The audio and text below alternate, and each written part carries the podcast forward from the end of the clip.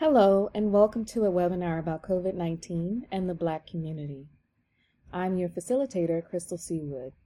I am an educator and an artist fellow at the Peale Museum of Baltimore. Many sources were used to design this webinar and can be found on the last slides at the end of this presentation. Let's look at some COVID 19 data in the Black community. According to the Kaiser Family Foundation, Black Americans are more likely to become severely ill or die due to complications of COVID 19 than other populations. In fact, Black individuals account for 15% of COVID 19 deaths in the U.S., though they make up only 12% of the overall population and are nearly three times as likely to be hospitalized due to COVID 19 as white people. As of January 10, 2022, 54% of Black individuals across a majority of states in the U.S. had received at least one vaccine dose, a lower rate than among white, Hispanic, and Asian populations, according to an analysis by the Kaiser Family Foundation.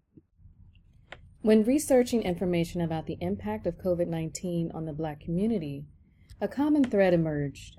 There appears to be a relationship between vaccine hesitancy and a history of medical mistrust.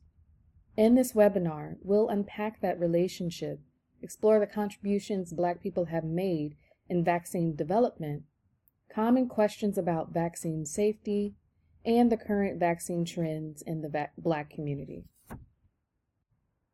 Here is our outline for the webinar.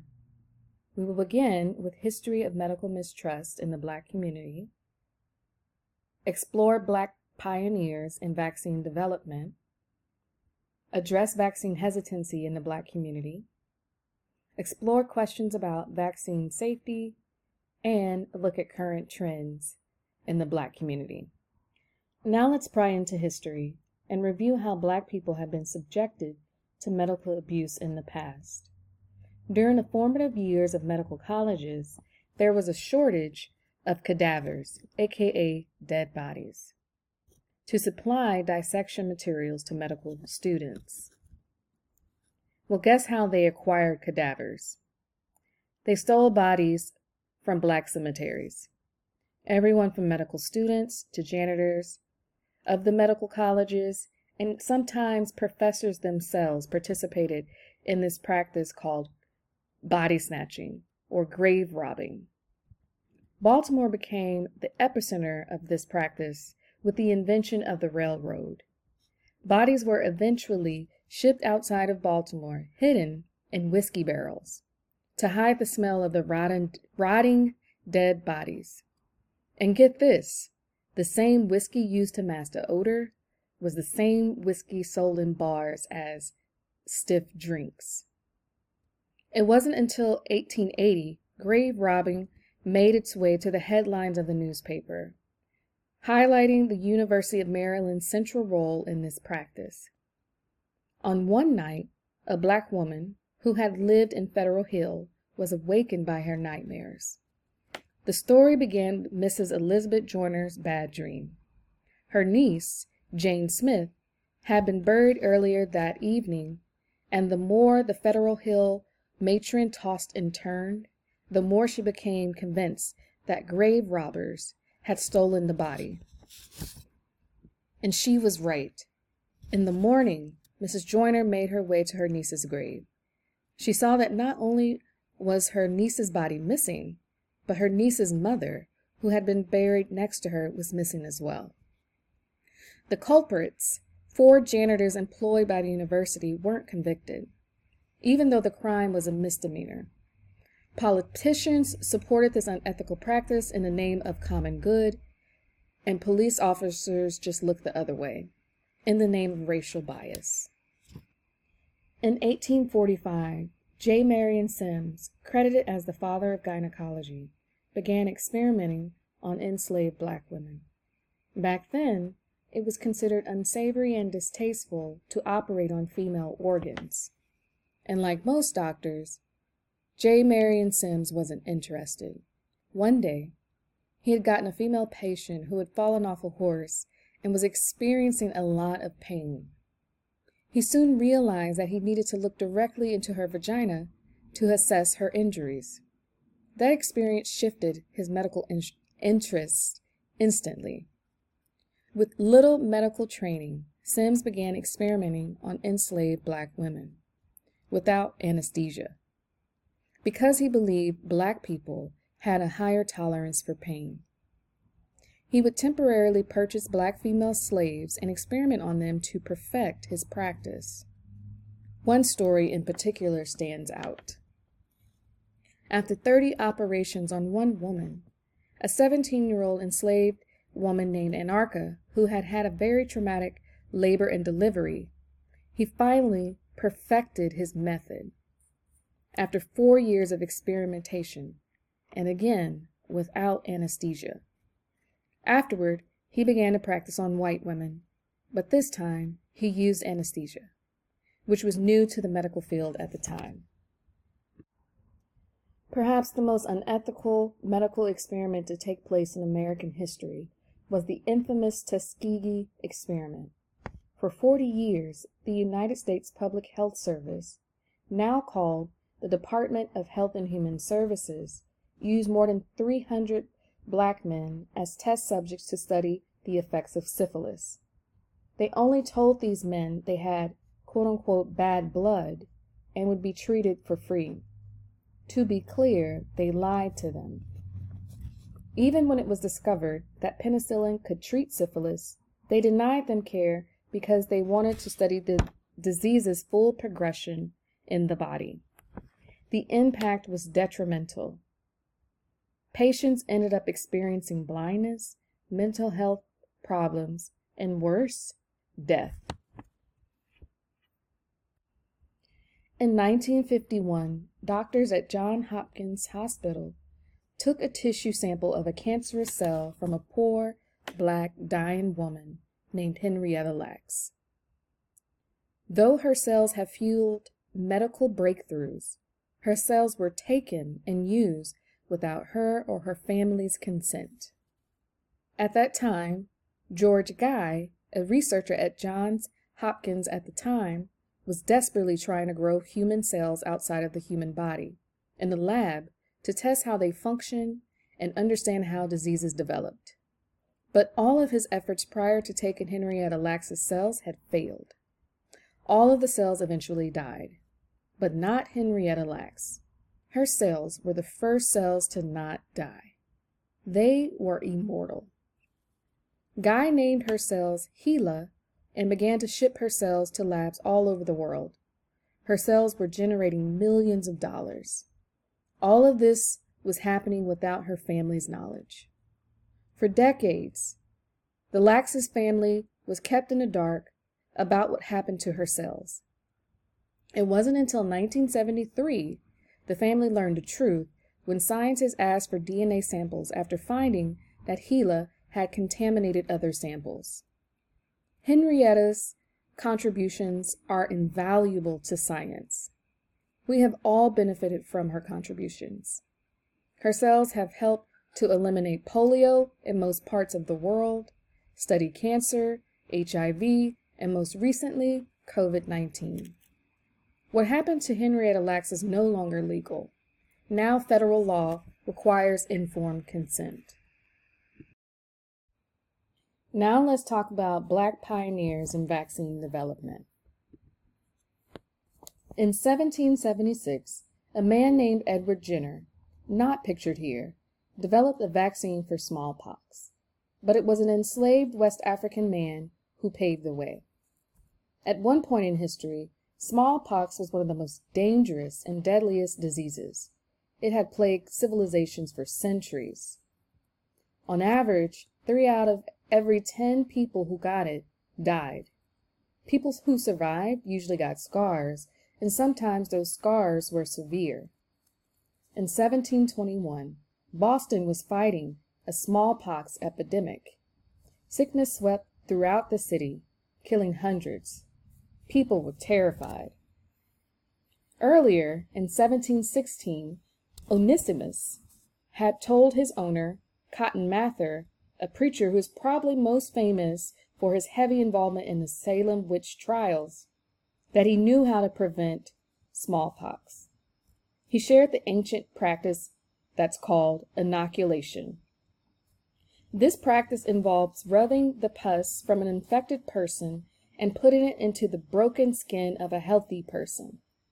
This practice had already been in use in other parts of the world, like China, Turkey, and Africa. When Mather began advocating for inoculation, the citizens of Boston criticized Mather for taking medical advice from an enslaved African man. But Mather found a doctor who believed him and who was willing to test his theory, but only after Mather conferred with other slaves to verify Onesimus' story. This doctor, who believed Mather, was named Zebediah Bolston. He first tested the practice of inoculation on his own son and his slaves, and it worked. Of the 242 people he inoculated against the disease, only six died, one in 40, as opposed to one in seven deaths prior to Onesimus's contribution to the medical history in America. It must be said that the practice of inoculation isn't practiced anymore, as vaccines are a safer and more reliable way to prevent viruses. Dr. Kizzmekia Corbett, lead developer of the Moderna mRNA COVID 19 vaccine. Dr. Kizzmekia S. Corbett led the National Institutes of Health team that developed the Moderna COVID 19 vaccine. She is currently an assistant professor at Harvard University's T.H. Chan School of Public Health and was recently named one of Time magazine's 2021 Heroes of the Year. Dr. Corbett uses her viral immunology expertise to propel novel vaccine development for pandemic preparedness. In all, she has over 15 years of experience studying dengue virus, respiratory syncytial virus, influenza virus, and coronaviruses, garnering several prestigious awards, such as the Benjamin Franklin Next Gen Award and the Salzman Memorial Award in Virology. Combining her research goals with her knack for mentorship, Dr. Corbett invests much of her time in underserved communities as an advocate of STEM education and vaccine awareness. She received a BS in Biological Sciences with a secondary major in Sociology in 2008 from the University of Maryland, Baltimore County, where she was a Meyerhoff Scholar and an NIH undergraduate scholar. She then enrolled at University of North Carolina at Chapel Hill, where she obtained her PhD in microbiology and immunology in 2014. Addressing vaccine hesitancy in the Black community. In the Black community, there are two major points of concern about the vaccine. One, the speed at which the vaccine was developed, and worries that the vaccine might alter DNA. We will read quote, quotes from Sherita Hill Golden, a medical doctor and vice president and chief diversity officer at Johns Hopkins Medicine. Question were the COVID 19 vaccines developed too fast to be safe? No, Golden says. Although people are understandably concerned about how quickly these vaccines were brought to market, and despite the name warp speed, we know that there were large trials conducted correctly. They did not cut corners. Question two Does the COVID 19 vaccine change my DNA? No, Golden says. The vaccines do not affect the nucleus of cells, where the DNA resides. The technologies are not new. Dr. Kizzmekia Corbett helped develop the vaccines. Golden adds, referring to the African American viral immunologist at the National Institutes of Health, now an assistant professor at Harvard, she adds that other leaders from communities of color volunteered to take part in the, the testings, noting Dr. Freeman Hrabowski III, president of University of Maryland, Baltimore County, was a clinical trial participant. Is the COVID 19 vaccine safe? In short, yes. Hundreds of millions of people have safely received a COVID 19 vaccine. More than 559 million doses of COVID 19 vaccine have been given in the United States from December 14, 2020 through March 28, 2022. To view the current total number of COVID 19 vaccinations that have been administered in the United States, please visit the CDC COVID data tracker. COVID 19 vaccines are safe and effective. COVID 19 vaccines were evaluated in tens of thousands of participants in clinical trials. The vaccines met the Food and Drug Administration's rigorous scientific standards for safety, effectiveness, and manufacturing quality needed to support emergency use authorization. The Pfizer, BioNTech, Moderna, and Johnson & Johnson slash Janssen COVID-19 vaccines will continue to undergo the most intensive safety monitoring in U.S. history. This monitoring includes using both established and new safety monitoring systems to make sure that COVID 19 vaccines are safe. Common side effects. After COVID 19 vaccination, some people may feel ill with symptoms like fever or tiredness for a day or two after receiving the vaccine. These symptoms are normal and are signs that the body is building immunity. Some people have no side effects. Others have reported common side effects after COVID 19 vaccination, such as swelling, redness, and pain at the injection site, fever, headache, tiredness, muscle pain, chills, and nausea. Serious safety problems are rare. Why get vaccinated? Getting sick with COVID 19 can have serious consequences. Getting sick with COVID 19 can cause severe illness or death, even in children and we can't reliably predict who will have mild or severe illness. You may have long term health issues after COVID 19 infection. Even people who do not have symptoms when they are initially infected can have these ongoing health problems. People who are sick with COVID 19 may spread COVID 19 to others, including friends and family who are not eligible for vaccination and people at increased risk for severe illness from COVID 19. COVID 19 vaccines are safe. COVID 19 vaccines are effective and can lower your risk of getting and spreading the virus that causes COVID 19.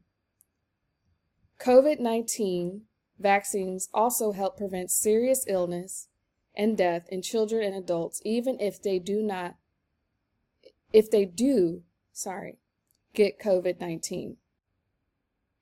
COVID 19 vaccination is safer and more reliable way to build protection. The level of protection people get from having COVID 19, sometimes called natural immunity, may vary depending on how mild or severe their illness was, the time since their infection, and their age, and there is still not an antibody test available that can reliably determine if a person is protected from further infection. All COVID 19 vaccines currently available in the United States are effective at preventing COVID 19. Staying up to date with COVID 19 vaccination gives most people a high level of protection against COVID 19. The upside Black Americans are changing the narrative. Black Americans beat back vaccine hesitancy faster than whites.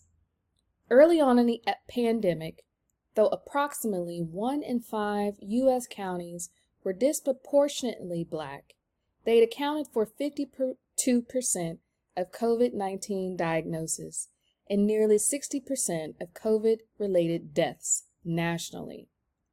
Black individuals have overcome hesitation about getting vaccinated against COVID 19 more quickly than whites, new research indicates, raising the possibility that access barriers may be contributing more to the racial disparity in vaccination rates than mistrust of the medical establishment. An analysis of survey results recently published in JAMA Network Open found Black individuals on average were slightly less intent on getting vaccinated than white individuals when COVID 19 vaccines were first introduced in December 2020. But views about the necessity of the vaccine became more positive among Black individuals at a more rapid pace in later months, according to the study, appearing to fuel an increase in willingness among participants to get vaccinated. This concludes the end of this webinar. Again, resources for how this webinar was put together can be found on the last slides. Thank you.